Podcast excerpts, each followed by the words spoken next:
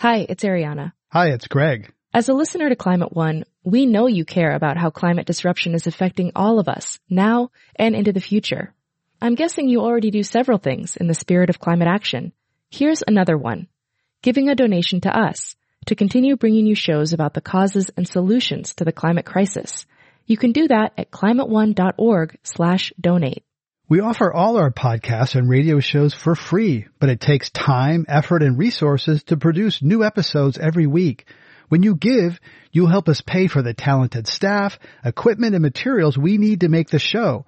And you'll join a group of other dedicated funders and community supporters who keep Climate One on the air. If you're inspired by the guests and conversations we curate, please consider making a gift today at climateone.org slash donate. Thank you for your support and thanks for listening. Welcome to Climate One at the Commonwealth Club. I'm Greg Dalton, the founder of Climate One.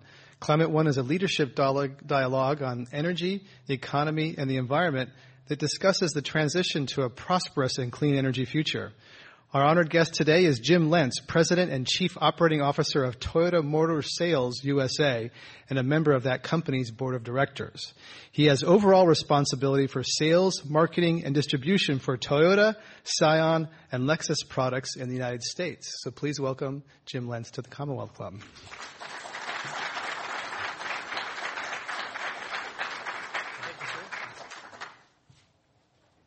Thank you very much. Good evening, everybody. Now, let's imagine for a moment that a very strange thing happens to each and every one of you tonight. While you're fast asleep, all the cars on earth disappear. Now, now, now.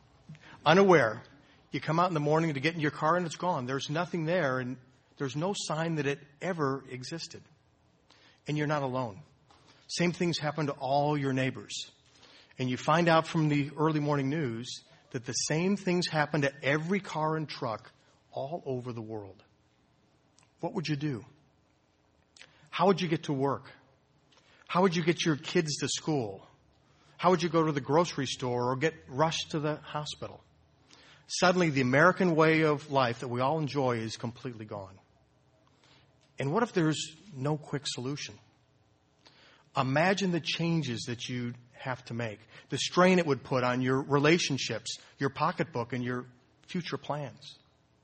Heck, imagine how you get your teenagers to the mall in the morning. And you wouldn't be alone because society as we know it would have changed to the maximum. Travel would be extremely difficult, commerce strained, and you'd have limited options, and those limited options would become your new way of life. In short, our world would be turned upside down. Okay, well, we can snap out of this imaginary nightmare for now. Come back to the present and everything's going to be just fine. When we're finished here tonight, your reliable car will keep you warm and get you home safely to your loved ones. Now, I tell this story because it vividly illustrates the crucial role the automobile plays in all of our lives. No other product in American life does so much for us. It's the key connection to our lifestyle and to our world. And since we can't live without it, we need to find a way to live with it in harmony with our environment and with our planet. And that's what I'd like to talk to you tonight. The vital impact cars make on our lives, the economy, and on our future. And what we as automakers are doing to make sure that they're a benefit and not a burden to society. First, let me just say that I'm very honored to speak to the Commonwealth Club of California. This is the first and the biggest public affairs forum in the United States. And in this world of rush communication and sound bites, the Commonwealth Club is an oasis of sanity, clarity, and understanding. You provide a public service by showing us the value of face to face communications. And from what I understand, you're a heck of a lot of fun, too. I mean, where else can you come and hear the director of the CIA or discuss Freakonomics and learn how to reinvent your body from Deepak Chopra. And that's just the few speakers you've had in this last month alone. You help make the Bay Area one of the foremost places for progressive thinking in the entire world. And I know this because I used to live up here. I managed Toyota's regional sales office from 1995 to 2000. And it was a marvelous experience for myself, my wife, and my two sons growing up. Ah, life in San Francisco. I remember finding a downtown parking space right near this destination could move you to tears. In addition, I love this area because it's the hybrid car capital of the entire world. More hybrids are sold here than anywhere else. In fact, the Bay Area accounts for more than one out of every 10 hybrids bought in this country. And three of our top 10 Prius dealers are based here, including nearby San Francisco Toyota. So thank you all for that. You're showing the rest of the world that cars can and are changing for the better and living more in harmony with our overall environment. You know, I began tonight by making the case that cars play a crucial role in our lives every day. But it goes much deeper than that. A few years back, a poll found that Americans love their cars so much that they talk to them, they name them, they adorn them with trinkets, and they involve them in life's most significant events. In fact, 90% of respondents admitted singing in their cars. More than half said they talk to their cars. And one out of four people give their cars a nickname. And that love affair between people and cars continues today. Recently, Roper Reports conducted a poll with Americans on what they would be willing to get, least willing to give up during the recession. And guess what? People said that they were less willing to give up the convenience of their cars than their televisions, their cell phones, their Blackberries, or their vacations. Now, why this kind of reaction? Well, I think it's because the automobile is one of the most liberating inventions of all time. A car gives us the means uh, and freedom to go anywhere at any time for any reason. In short, cars enrich our lives. Or as the Army might say, cars allow you to be all that you can be. Cars not only make an enormous impact on our personal lives, they make a huge impact on the economy. America's auto industry is the engine that drives the economy. No other single industry supports U.S. manufacturing as much or generates more retail sales or employment. Nearly 4% of the U.S. domestic product is auto related. And auto suppliers operate in all 50 states to produce some of the 3,000 parts found in today's cars. And the auto industry is responsible for one in 10 jobs in the United States. And they're good paying jobs, with workers receiving $335 billion a year in overall compensation. Let's put that in perspective.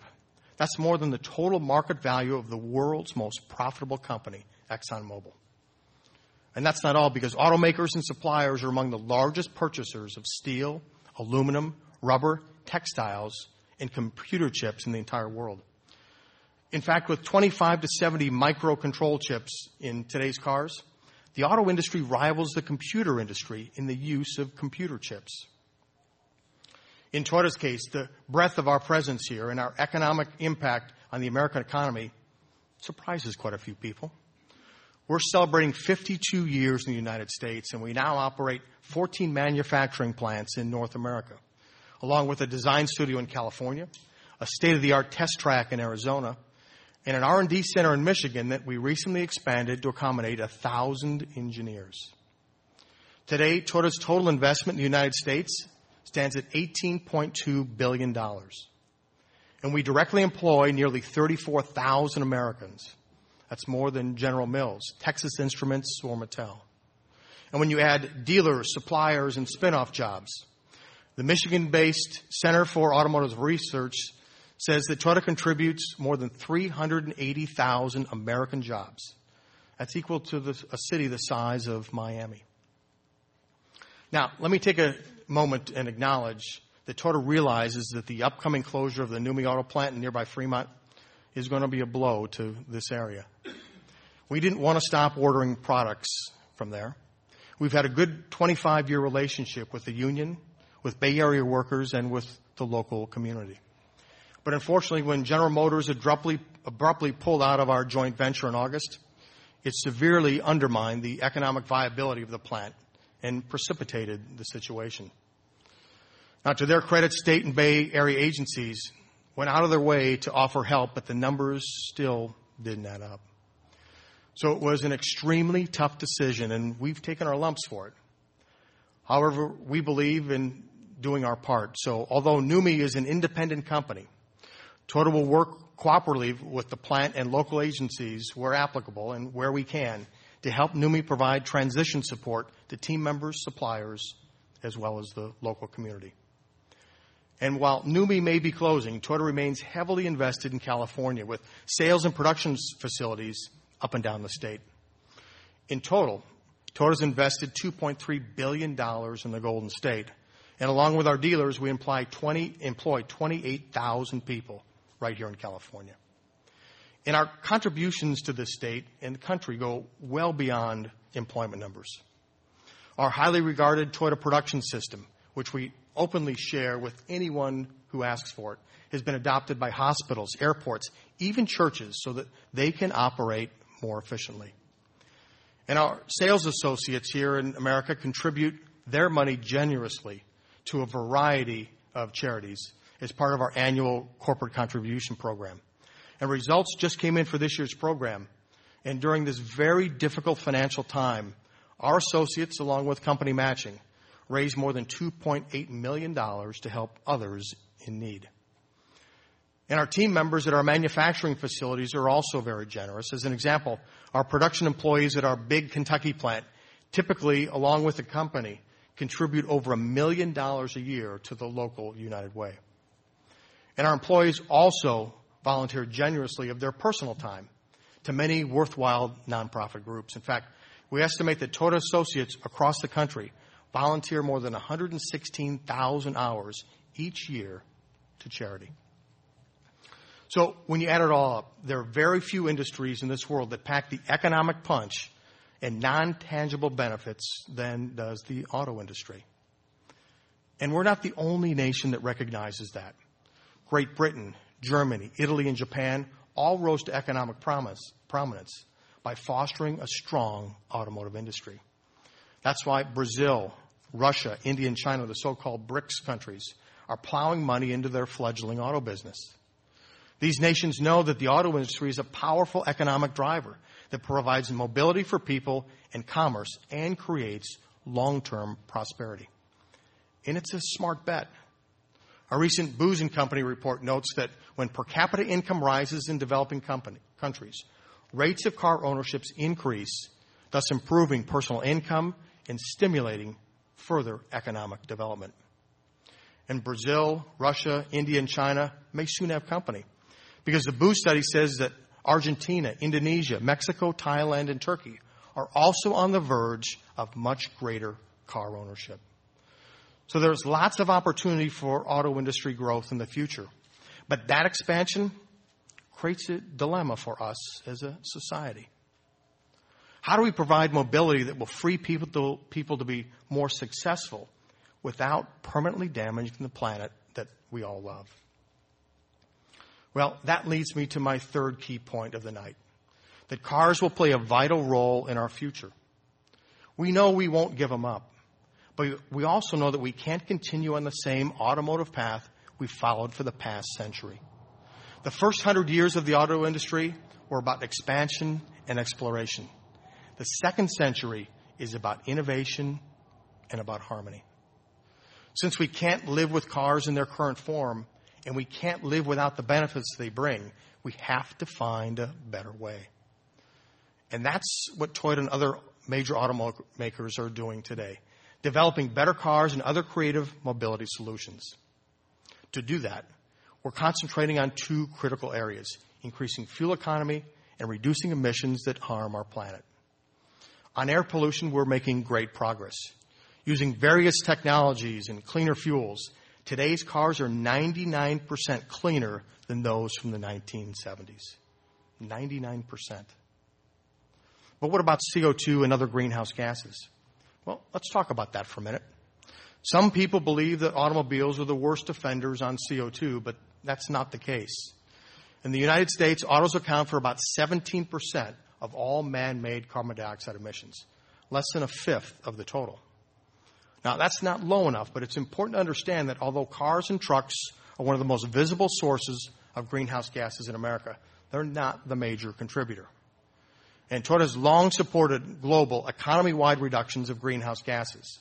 and we're committed to working with the U.S. and other governments to achieve these reductions in every market that we operate. And our industry as a whole recently made a strong commitment to cut greenhouse gases by committing to achieve higher federal mileage standards. We'll do that by burning less gas because CO2 emissions are directly related to fuel consumption. Higher mileage means less carbon dioxide coming out of the tailpipe. How much less? Well, our industry is committed to 30% reduction by 2020, nearly a third less than today's emissions. Think about that for a minute.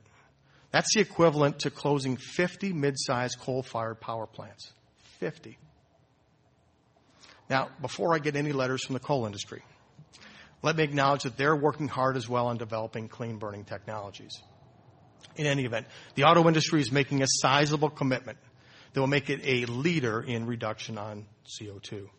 And we're not stopping there. The auto industry spends $86 billion a year on research and development, more than any other manufacturing industry. And I'm proud to note that Toyota is ranked by Booz & Company as number one corporation in R&D. We spend, on average, about $9 billion a year. It's about a million dollars an hour. Even better, our industry's massive research is starting to pay off. According to the Alliance of Automobile Manufacturers, there are more than 50 technologies available this year in 2009 to help reduce emissions, increase mileage, and allow vehicles to run on clean fuels. They range from variable valve timing and stratified charge combustion to superchargers, direct injection, and sophisticated gas electric hybrids found in vehicles like our Prius. In fact, according to the recently released Federal Fuel Economy Guide, in 2010, consumers can select from more than 193 cars and trucks that achieve 30 miles per gallon or greater on the highway. And the amazing number is that's a 47% increase from just 2009. So where do we go from here?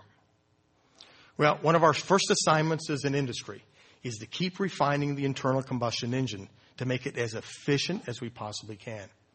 Right now, automotive engineers and labs around the world are tinkering with refinements that will help gas engines eke out even more mileage than today's super efficient engines. Beyond that, the auto industry will introduce dozens of new gas electric hybrids and advanced diesels over the next few years. Those will save even more fuel and further reduce harmful emissions.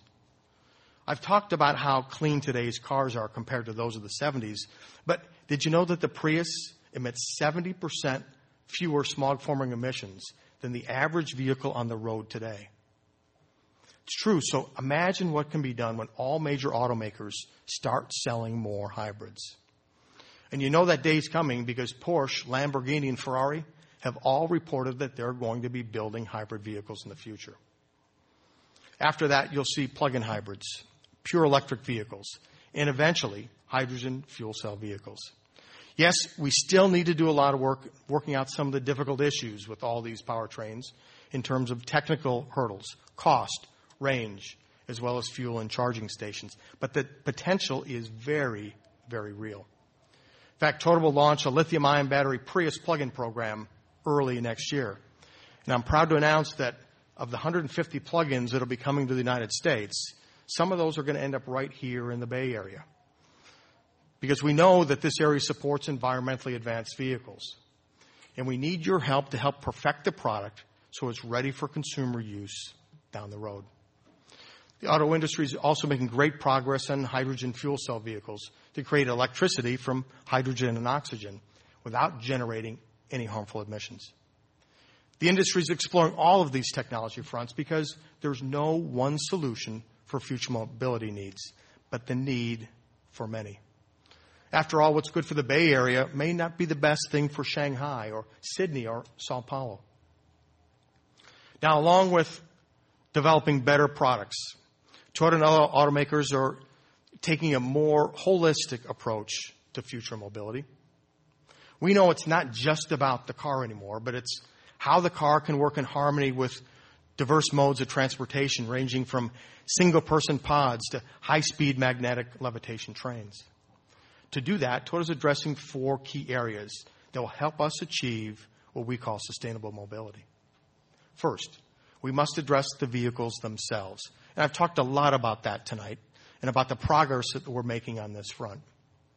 Second, we must address the urban environment, where these new technologies will live. In the future, we see mixed mobility, combining intelligent highways and mass transit, bike and walking paths, shared vehicles, recharging kiosks, and hydrogen fueling stations. Third, we must address the need to develop public and private partnerships that will include energy and transportation companies, along with universities and government agencies working together to bring new technologies to market. For example, Toyota recently joined the Smart Grid City project, a public-private partnership in Boulder, Colorado, the first fully functional smart grid city in the entire world. Now, this large-scale effort is using improvements in electrical generation and real-time communications to help homes and business use electricity much more efficiently. And that includes the charging of 10 plug-in Prius vehicles that we'll provide to this project.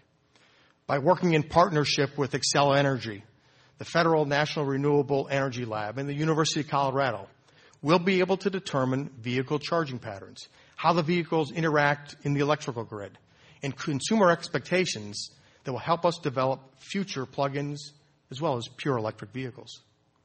The Boulder project will also help us tackle the fourth key area of sustainable mobility. That's addressing the energy that will power advanced technology vehicles. There are a lot of questions. Is the electric grid we use powered by fossil fuels or renewable resources? Is it strong enough to charge many vehicles at the same time? And will people have access to charging stations while they're at work or while they're on the road? What's the future of biofuels? Can hydrogen refueling systems be created? Because we have to address all of these areas as we develop tomorrow's transportation systems. And the answers won't come easy, but good answers never do. But where there's a will, there is a way. So tonight, I'm asking you to join with us and help co-create a future where people, cars, and the earth live and work together in harmony. A future where transportation allows people to reach their potential without destroying the planet. A future that includes better cars, more fuel efficient trucks, hybrids and electric cars, fuel cells and light rail, shared rides and other modes of transportation that we haven't even invented yet. A future filled not with the pain of oil dependence, air pollution, and global warming, but with cleaner air, a healing planet, and friendly, futuristic cars. It's not a dream. It's possible. It really is possible. So let's work together. Let's keep moving forward and let's create a better future for ourselves, our families, and our society. Thank you very much.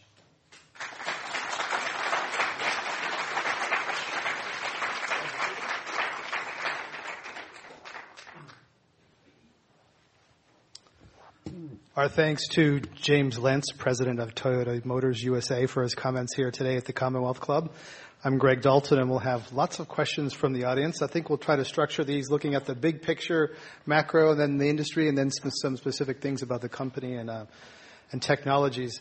Uh, recently, the International Agency, a, a, former employee of the International Energy Agency, uh, told a British newspaper that that agency, which a lot of governments around the world rely on for, for the predictions about oil supply and prices deliberately overstates the known reserves of oil in the world in order to, the implication was to keep prices low, so it uh, keeps economies humming along. So my question is, would, at Toyota, that obviously directly affects your business. Look, what do you look at in terms, and what are the assumptions you make about the future supply and price of oil uh, going forward? A lot of people think oil is going to be more expensive in the future. Well, I think there's no question that um, oil is going to be more expensive. Um, we, uh, our, our model on future energy is that we will probably see peak oil sometime around the end of the next decade. So whether it's 2017 or 2020, it's going to be sometime in that, that neighborhood. That's I don't know if I've ever heard an auto executive say that so directly before. Well, that's Is that a house view at Toyota. That's a house view at Toyota. Are you out front or alone on that? Um, I don't know, but I, I, I, can tell you that that that belief is what's driving our solutions of what will drive our future vehicles. So we're, and, and whether it's 2017 or 2020 or 2025 doesn't really make a difference. Because as the world demand exceeds the world supply, the cost of gasoline for cars, internal combustion engines, will be prohibitively expensive. Um, that makes it more feasible for battery and new generations of batteries to be well accepted. It probably also brings into play um, natural gas because we, we also have studied and we think natural gas will probably peak around 2050. And it's a clean source that's abundant in the United States. And it's relatively easy to convert vehicles to natural gas. The challenge becomes what you do with tanks and, and, and, and how that impacts the overall um, package space of a vehicle. Um, and then beyond that, you know, I, I, I think that we'll see um, fuel cells, but I think that's going to be a long way down the road. Um, but that's that, that that's that's our view on oil. It's um, we have about 10, 12 years left. That's quite remarkable. So that's really if I hear you, that's directing where you're direct, uh, directing R&D and that sort of thing. So you're pushing harder, faster away from petroleum to other sources of uh, battery and liquid fuels. Yeah, and, and, and, part of that is if you look at uh, the hybrid Synergy drive system, that was developed to basically mate electric motors to an engine of some type. Today, that's internal combustion gas. We've had a concept vehicle at some of the auto shows that's CNG. Um, it is the the interface that will be used with fuel cells and any other fuels that may come up in the future. Uh, so our, the backbone of our system is going to be hybrid synergy drive, and that's why we invested the dollars to per, to perfect that engine going forward, that system. Do you have any interest in preference in uh, biofuels that come from plants versus algae, or do you sit back and do not have a horse in that race of, of which type of biofuel technology is going to win the day? Because a lot of people here in Silicon Valley are very interested in that, and uh, um, we, we, we do research in different biofuels. Uh, we, we, are, we have done research into algae. Um, I, I think the other thing that we have to make sure that we all understand is biofuels are great, but as we look to the future, water is probably going to become a more scarce commodity than gasoline. So we have to make sure that whatever the solutions are in the future in terms of biofuel, that it doesn't run us out of water any faster right, and, and, arable land. Let's look to uh, the industry. Um, the American auto industry has had a rough time recently. Uh, it's it's contracted. Uh, recently, there's been some positive signs uh, about General Motors, and yet I think even the industry acknowledges that auto sales in the U.S. are not going to go back to what they were. What 15, 16 million cars a year. Um, how do you see that the, the, the, growth path of the industry overall in the next few years? Sure. Um, you know, I, I think they will be back to 15, 16 million. When? Um, well, my crystal ball. um, if, if, if you take a look at the industry over the last 40 years, and and you plot the the growth curve of the industry, and you plot the recessions of the 70s, the 80s, and the 90s against that curve. Um, it was fairly predictable that we were headed towards an industry of about 18 million. And, and if you look at what happened during the last three major recessions, the first oil recession in the 70s, the second in the 80s and the 90s, from the peak of the auto industry to the trough during the business cycle, the average drop was 23%. If you looked at the year 2000, the industry hit 17.4 million. You apply that same model that's worked quite well Uh, and you would have predicted that the industry would have fallen to about 13.4. In 2008, the industry fell to 13.2, right where we thought the model would put it. Unfortunately, this year is going to be 10.4. So from peak to trough, this industry in this cycle has dropped 40%, almost twice what anyone would have predicted based on the last 40 years. So if with that drop, when you redraw that curve, you still see industries, the trend line still gets to 15 to 16 million. And it gets there probably by about 2015. There are things that could influence that that may take either more time or less time. Uh, the erosion of wealth, uh, as a result of the stock market drop or the impact of housing may have it take longer. But on the other side, if you look at the pent-up demand of vehicles, the average car on the road today is 9.3 years old. It's older than they've ever been. So they're, and the population's still growing. So, you know, odds are that we will make it to there by 2015. It's possible it could be 2013 or, or 2014, but we're, we're convinced that the market will be 15 or 16 million again. Let's discuss some trends that may be sort of some headwinds that, that may be in play there. Um, recently, I read a, a, comment from the former uh, chief engineer at General Motors who recently retired and said, if you, I asked my teenage daughter if she would to give up her iPhone or her car, she might choose her car because young people these days, their social life revolves around uh, social networking and their phone when we used to get a car and, and that was our, our freedom and, and go see right. our friends. So there's, whether there's some um, demographic and structural changes, add to that uh, moves toward transit-oriented development, concern about carbon, city car shares. It seems like there's some things pushing back on, on auto sales and, and maybe America's love affair with the car might be changing a little right. bit. Right. Well, and, and I think part of it is, I, I think what's going to happen in the future is we may redefine how people consume cars. I think you're right. Car shares are going to make a big difference. I think if you look at one of the big major trends going on in America today, it's the reurbanization of cities. You know, San Francisco is a very mature urban environment, but Portland, Charlotte, Indianapolis, a bunch of cities you really wouldn't think about as urban centers are now redeveloping these urban centers, and it's being driven by boomers retiring, uh, downsizing, moving from the suburbs and back into the cities. And it's also being driven by Gen Y, As, is they now hit some of their peak earning years. They want to be where it's exciting and where it's fun. You know, I, I have two boys. My, my eldest is 28 and, you know, he's in, in Nashville and he wanted a, an urban loft so he could walk to restaurants and walk to things. So you're right, that's going to impact things. It just may bring out more ride sharing. It's going to change mm-hmm. the size and shape of cars. It may change the number of cars per household. Mm-hmm. But if you look at the number of households continuing to grow, and if you look at the population continuing to grow, it still points, even with those changes, to industries in the neighborhood of 15, 16 million. Question from the audience, uh, which uh, reads, do y'all invest in public transport? Hmm. I mean, other companies, oil companies are think, thinking about fundamentally changing their business they're in, uh, and other companies, transportation companies, may have diversified to other kinds of things. Does so? Would you? Um, there's some talk recently about companies in Detroit getting in back into the rail business, which they used to be in. Is that at all an issue for Toyota? Um, probably not. I mean, we're looking at various forms of private ownership or public ownership.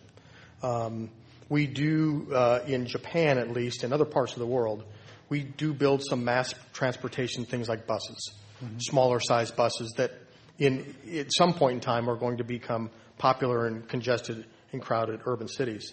But but I think the other thing that we're looking at is what what is mobility going to be like in the future?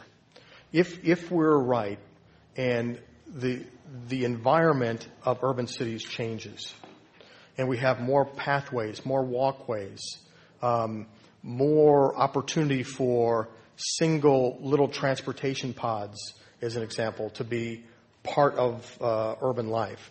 I, I think we're studying that going down the road as opposed to maybe branching out into airlines or something else. Now that VW Porsche has overtaken Toyota as the number one car company in the world, that's year to date sales, I think, of 4.4 versus 4 million. What's Toyota's plan to get back to number one? Well, it was never important for us to be number one in the first place. Oh, come on. I'm serious. well, put it this way. We're not number one in the U.S. I mean, at the time that all that conversation was going on, we were a distant third. Unfortunately, with the implosion of the auto industry, we moved up a notch to number two and we're knocking at the door to number one. But, but quite frankly, it really truly has never been a goal of ours. You're not going to walk around our corporate offices and see banners or buttons saying we want to be number one in volume. Where we want to be number one is with owner loyalty and in the hearts and minds of our customers. And that truly is what drives us to be number one. Because quite frankly, in the end, when you add up all the sales numbers, they're going to be what they're going to be. If we do the best job we can and our dealers provide the, the best service to our customers and the best experience, our, our volume will come naturally. And if we're number one or number three, it doesn't really make a difference. I've spent a fair amount of time with and at GM uh, in the last 18 months. Being number one was very important to them, and maybe that's part of. I think they were hung up on it being the biggest when they shouldn't have been the biggest. And maybe. So, what are your thoughts about GM and their latest? Uh, you know, how they're coming out of their bankruptcy and how they are as a competitor? Yeah, you know, I, I, I think old General Motors, old management General Motors, losing number one was really important to them. Huge ego. Yeah. Uh, and, and I think that was just the, the nature of, of, of the company at that time. Um, I think as they have peered over the edge of the abyss going through this, I think that's probably changed. I think it's less about volume and it's more about adding value mm-hmm. uh, to customers. Um, you know, they're they're still going to go through some difficult times. This industry, while it may be large, five or six years down the road, the growth from month to month right now is growing in tenths. I mean, we're going from a nine point or a 10.4 million industry to this month it might be a 10.6. The next month might be a 10.8. So we're not seeing a U-shaped rebound in, in the car business. Um, there are still a lot of challenges that General Motors has right now. Um, their balance sheet looks good. They've got a lot of cash. Um, but they're thanks to all of us. yes, um, but they're going to be going through the consolidation of their brands. Um, and that's going to be a very difficult thing over time to, to try and move those Saturn buyers back over to the Chevrolet fold to make sure that they maintain as much volume as they can. That presents an opportunity for Toyota to grab market share, and some people see the U.S. auto industry, both the foreign-based uh, manufacturers and others, moving to the American South. Is that going to happen? Um, we already have manufacturing mm-hmm. there, obviously. Um, I, I don't know. That's that that's a decision that they're going to have to make. We, you know, we have manufacturing. We have one plant in Mexico. We have a plant in Texas.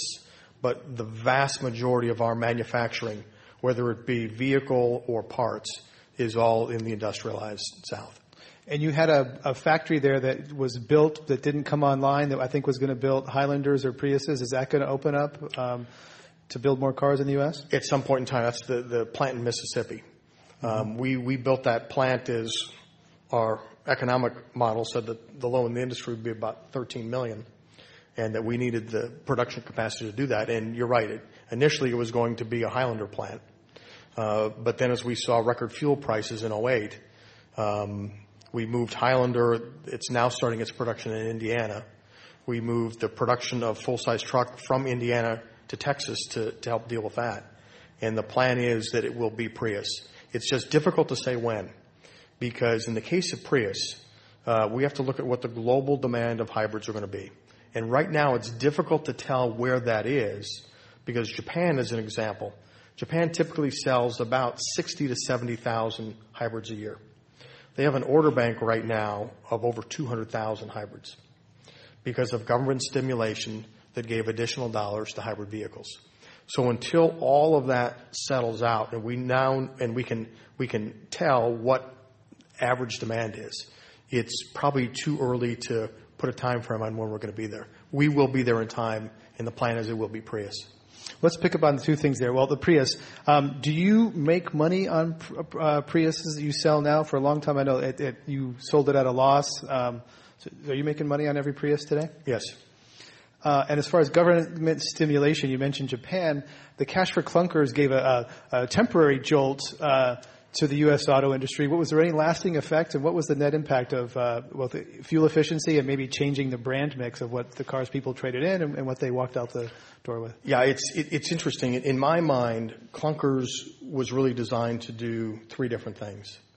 Um, the one was to stimulate auto sales. It would stimulate manufacturing and keep people employed and it definitely did that. Um, we increased our production by about 100,000 vehicles. We sold about 130,000 vehicles through this. Same thing happened with General Motors, happened with Ford, happened with Honda and others. So it did help to stimulate the economy. Um, the other thing that it did was it did help get more inefficient fuel vehicles off the road. And I can only speak to Toyota's numbers because I don't have the rest of the industry. But in our case, we sold about 130,000 vehicles.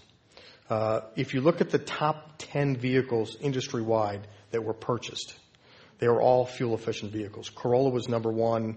I think Camry was number three. Prius was top five. RAV4, which is a small SUV, was in there. And if you look at the vehicles that were turned in, they were all, for the most part, domestic SUVs that were turned in.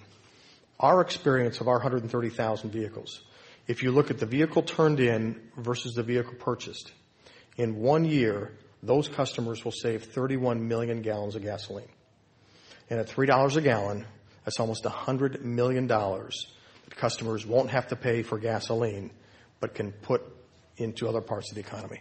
So I think it was very effective there. And the third piece that a lot of people missed, I think, is the average amount of rebate that the federal government paid uh, was about $4,200. If you look at registration fees, sales tax, you could take it even further and look at income tax paid by the sales associate on commissions or dealerships. But in California, as an example, the average vehicle probably generated about $3,000 worth of tax revenue for state and local municipalities. So to a great degree, what this program did, it allowed the federal government to transfer some of that tax revenue from the federal government to the states that desperately needed it. And, and I think that's kind of hidden in everything that took place and really has been a big boost uh, to local governments because the, the number one generator of tax revenue in local communities are car dealerships. But now that Cash for Clunkers is over, aren't trucks back at the top of the uh, number one selling or two of the three uh, best selling cars in the country are, are, are trucks? And, and Toyota takes lumps for the, the, the halo effect of the Prius providing a green sheen to Toyota, and yet you're selling a lot of Tundras that are big gas guzzlers, uh, which I know the company says are are helping fund the, the Prius research. So how does that play out? Well, I wish I was selling as many Tundras as you might think, um, because our our Tundra business actually is not very good. Um, but but I think if you if you look at the car volumes, um, yes, F-150 is still there. Yes, Silverado is still there. But there are a lot of passenger cars that make up all the next positions. Camry, Corolla, Accord, Civic, Prius is up there, small SUVs are up there. Um, because part of it is, if, if you look at the overall full-size truck market, that market peaked in 2005 at roughly 2.5 to 2.6 million vehicles. This year, it's going to probably come in around 1.1, maybe 1.2 million. Uh, and that's really being driven by the difficult economic times and the impact uh, that the recession has had on construction starts. Um, as much as I'd love to figure a way to put a ladder rack on a Prius, I haven't figured that out yet. And as a result, there is still a need for people to have full-size trucks. That said, if you look at the composition of who was buying full-size trucks in 2005 and who's buying full-size trucks today. The, what we call the, the image purchase people that were buying trucks for image, for the most part, they have left the full-size truck market. They're going elsewhere. And what's left, this 1.2, 1.5 million that we think it will recover to, are really needs-based full-size truck buyers. Because there still is not a replacement for a full-size truck. We have a number of questions about the Prius. You, you referred to this earlier, but the, there are questions that want to know specifically when people in San Francisco can get a plug-in Prius. Uh, not a not a test one, but when, when you really coming to market with a plug-in Prius? Um, we haven't set the exact date yet. Um, we will globally um, start shipping about 500 test vehicles.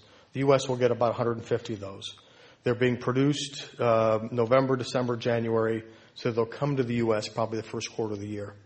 Um, based on what we learned from that experience about durability of the battery and everything else, we'll decide when we start bringing it in. If, if I were to venture a guess, it's going to be probably somewhere around 2012. Uh, but I can't tell you if that's the beginning or the end or it might slip. It all depends on the experience that we have with, uh, with the plugins. Question from the audience. Can you comment on the recent safety concerns about Toyota's accelerators? Uh, how is such safety uh, systematically tested? Hmm. Um, as you can imagine, everything we do is tested for safety. Um, the the situation with the accelerators on our product is fairly complex. The, the root cause of what's happening is that floor mats are becoming entrapped by the accelerator pedal. And that can happen a number of different ways. Um, all of our vehicles have little clips that you clip down your floor mat to. If those clips either break loose or they're not used, and the floor mat submarines under the accelerator pedal, it's possible as you step down on the accelerator that that pedal could become trapped on that mat. Uh, more likely scenario that takes place is people stack mats on top of each other. Uh, it, it's especially true in the in the snow belt areas that people will take a big rubber mat and throw it on top of their carpet mat. It's not anchored; it slides, and it impinges on that on that that pedal. So we have uh, requested that our owners take their floor mats out of the driver's side and put them in their trunk uh, until we can develop a vehicle-based solution to modify the vehicle to make it less likely that this pedal can get trapped. Um, and if people decide they want to keep their mats, my wife is one. She drives a Prius, and I can't get her to take her mat out of her car. So I told her, as long as you keep it clipped down, and as long as you don't, you know, put multiple mats, and as long as when you come back from the car wash, you're sure that thing's clipped down, it's okay. Um, and we're working right now, our engineers as well as NHTSA, with a vehicle-based fix that even if customers use too many mats, it will become highly unlikely that the pedal can be entrapped on the mat. But if that's the case, wouldn't this also be happening with other manufacturers? It is. Okay. Uh, James Lentz is president of Toyota USA. He's our guest today at Climate One at the Commonwealth Club. I'm Greg Dalton. Uh, another question from the audience. How much time and energy does Toyota USA spend on lobbying Congress? Hmm. Um, it's a difficult. It's difficult to quantify that. Um, we have an office in Washington D.C.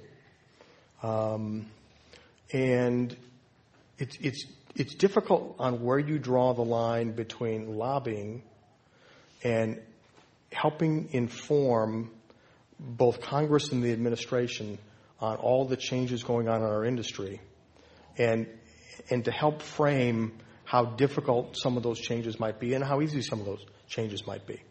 I, I think we have we have learned from uh, the Obama administration is they want to engage the auto manufacturers. They want to engage Toyota. They want to have a dialogue with us on what's going on. That's that's very different than past administrations. So I, I think our people are much busier um, uh, working with the administration on on all kinds of requests that they might have about our industry.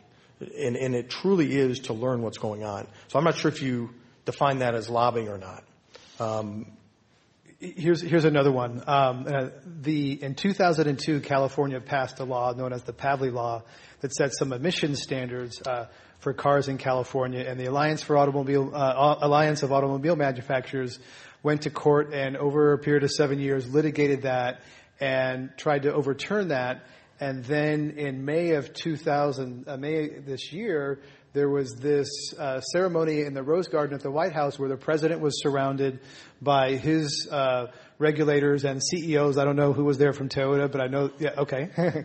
you were there. Yes. Uh, that was quite a change. So the question is, what did the auto companies, and basically the, the laws that California put in place in 2002 are now national standards, and you've referred to them, and some of the people, Josephine Cooper and others who work for you, have touted this deal. What did the industry gain by litigating Cali- against California for seven years? Well, I, I think what, what we gained was one national standard. And that was what was most important. Uh, because how California and how the federal government uh, was going to regulate both mileage from a CAFE standpoint and CO2 uh, varied. And our ability to be able to uh, design and produce cars to meet individual state standards, because it wasn't just California. There were 16 other states with California emission standards that we would have had to meet each state's standard separately. Well, the, the way that California people say it is they wanted the California standard to become the national standard, which often is exactly what happens, and it's what happened in this case. So couldn't that have happened seven years earlier? I, that, that I can't tell you because I wasn't around seven years later. I, I just know that um, had California's standard gone through and all the other 15 states enacted a identical standard, um, it would have been a logistics nightmare for us to try and distribute cars around the country. And you would have customers in certain states that wouldn't be able to get certain vehicles. Um, so it was, it was, I think, worth having a more aggressive federal standard in exchange for having everyone chasing the same standard. And, and, and, I, and I'll, I'll tell you, the standard of getting to 35.5, mm-hmm. which is what we're going to have to get to by 2016, is not going to be easy by any means. And I've had this conversation with people at GM and elsewhere, and they say that uh, the engineers inside said if they had the resources, they could meet some of those things. But the problem was the lawyers were running the show, and they were litigating and fighting, and they were also, as they had to, and you probably were too, doing a little bit of hedging in case those laws passed and you had to comply with them. You have to be, you can't be flat-footed. You got to do a little R and D in case you have to meet them. Uh, so, yeah. Well, you know, the, the, the challenge is, I mean, you, you have to meet the regulation, but at the same time, you still have to satisfy your consumer needs. Um, it, you know, the example of full-size trucks and Prius. Sure, if all we sold in the United States were Prius, we could meet that standard tomorrow.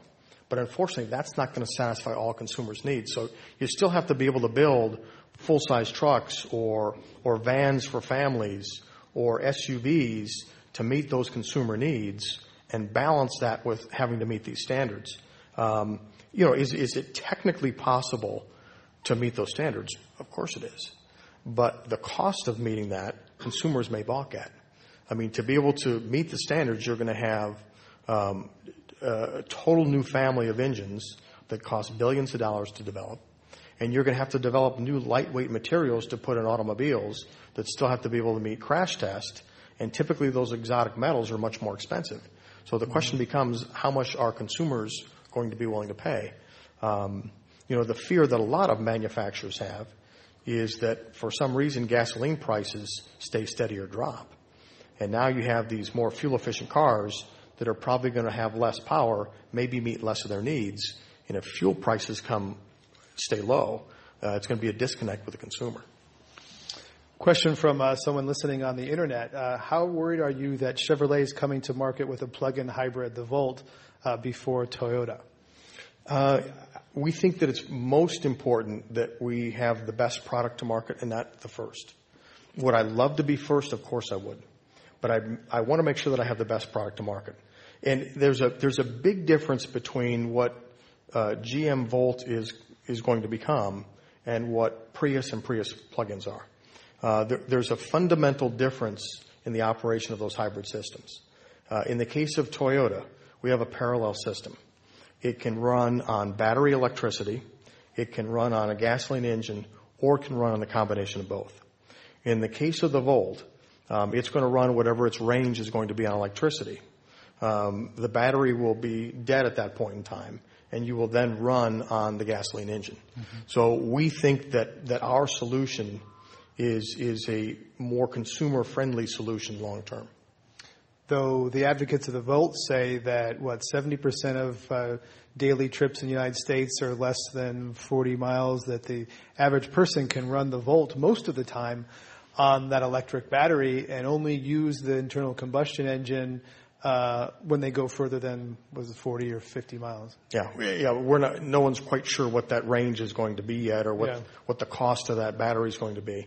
Um, we, we we just feel that that our solution for existing Prius and plugins and for future applications um, allows us uh, a much uh, much more broad range of vehicle applications down the road than just putting bigger, heavier batteries in a vehicle that once they uh, are down, it becomes a you know 400 pound battery anchor that you're dragging around. As all of these cars scale up and they rely currently on lithium ion batteries, the term peak lithium is peak everything these days. But uh, is the supply, the global supply of lithium, it all going to be a, a constraint uh, as more and more people use lithium-ion batteries? I, I don't know that for certain. Uh, you know, I know there was a big find, I think, just recently in Brazil of a lithium field that's fairly large. Um, and, and, and, I think part of it is I, I, don't think lithium is necessarily the end all. I think lithium may just be a, a, transition to whatever the next generation of battery might be. Right. So I wouldn't get too hung up on lithium being people running out of lithium. Yeah, people in Silicon Valley are already betting on that one too. um, the another angle on this, people look at this, the, if, say, if five or six auto companies had a Prius home run, as you clearly had, it still wouldn't get the number of totally, of, uh, hybrids out in the marketplace to a meaningful place in terms of carbon reduction. And that leads some people, such as Intel uh, former chairman and CEO Andy Grove, to say we need to retrofit exi- the existing stock that the market can't deploy, you can't make, manufacture hybrids fast enough, consumers won't buy them fast enough. So have you thought that through, sort of the retrofit and of um, existing vehicle stock? Uh, I'm not sure. I know you're in the business selling new cars, but yeah, no, I'm I'm not sure if that is really feasible to do.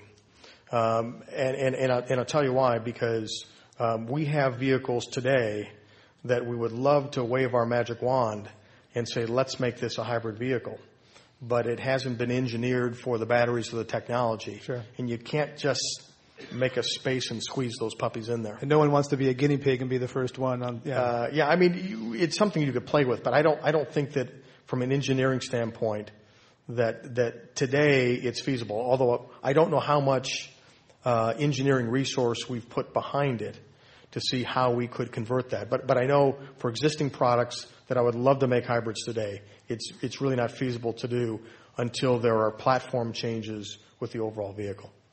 Number of companies in Silicon Valley are, are working on uh, electric startups, and there's a question about whether uh, it's the incumbent giants such as yourself, or uh, you know, the innovator's dilemma. And other books say that uh, the biggest innovations often come from the upstarts. There are a lot of uh, small electric companies, uh, some of them backed by General Electric and other large mm-hmm. firms, trying to break into the auto industry. Um, so, what do you see the, chances of, in 10 years, some names that we barely know today will be established, perhaps niche, but established automakers? It's a possibility. You know, I, think the, breakthrough is going to be in the battery. Um, I don't think it's necessarily rocket science to design the car itself. Um, but I think designing the battery uh, and being able to not only design the battery, but being able to manufacture the battery with zero defects is really the key. I think the, the, the chemistry to build a, a large scale lithium ion battery has been around for a while. But the key is being able to build it defect free so you don't have heat buildup. I think that's the big issue and understanding what the durability is, how far you can charge the battery down and charge it back up, how many cycles you have left in this battery. So in, in our case, it's, it's about the quality and the durability of the battery. Um, but it's, it's, it's possible somebody could come up with breakthroughs in some battery technology. And it, some people think that's most likely to happen. I think Japan has a fairly well acknowledged lead in this technology. The Americans play playing bad catch up, and the future perhaps is China. Warren Buffett famously invested in a Chinese battery company.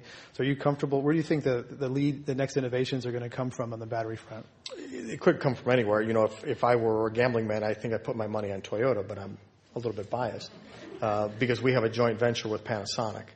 Uh, and they are the leaders. Panasonic and Sanyo are the global leaders in battery technology. So, you know, we've been working on this for a long, long time. There is a separate engineering group that all they do is they eat, sleep, and drink batteries. Uh, and they've been doing this for many, many years. So uh, I, I would put our money on Toyota. Another uh, model question. Uh, Dell revolutionized the computer industry by going, uh, doing direct sales and bypassing the middle person and, and, and, selling over the internet.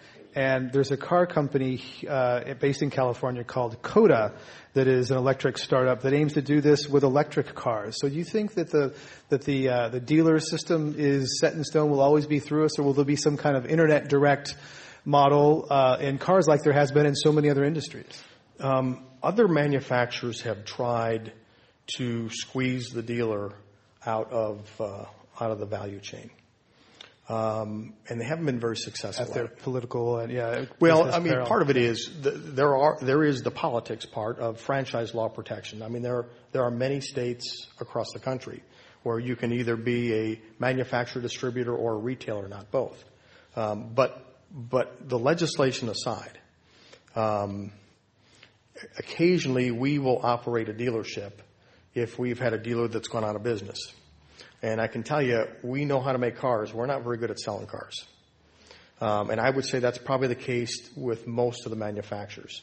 Uh, they need to be careful what they ask for.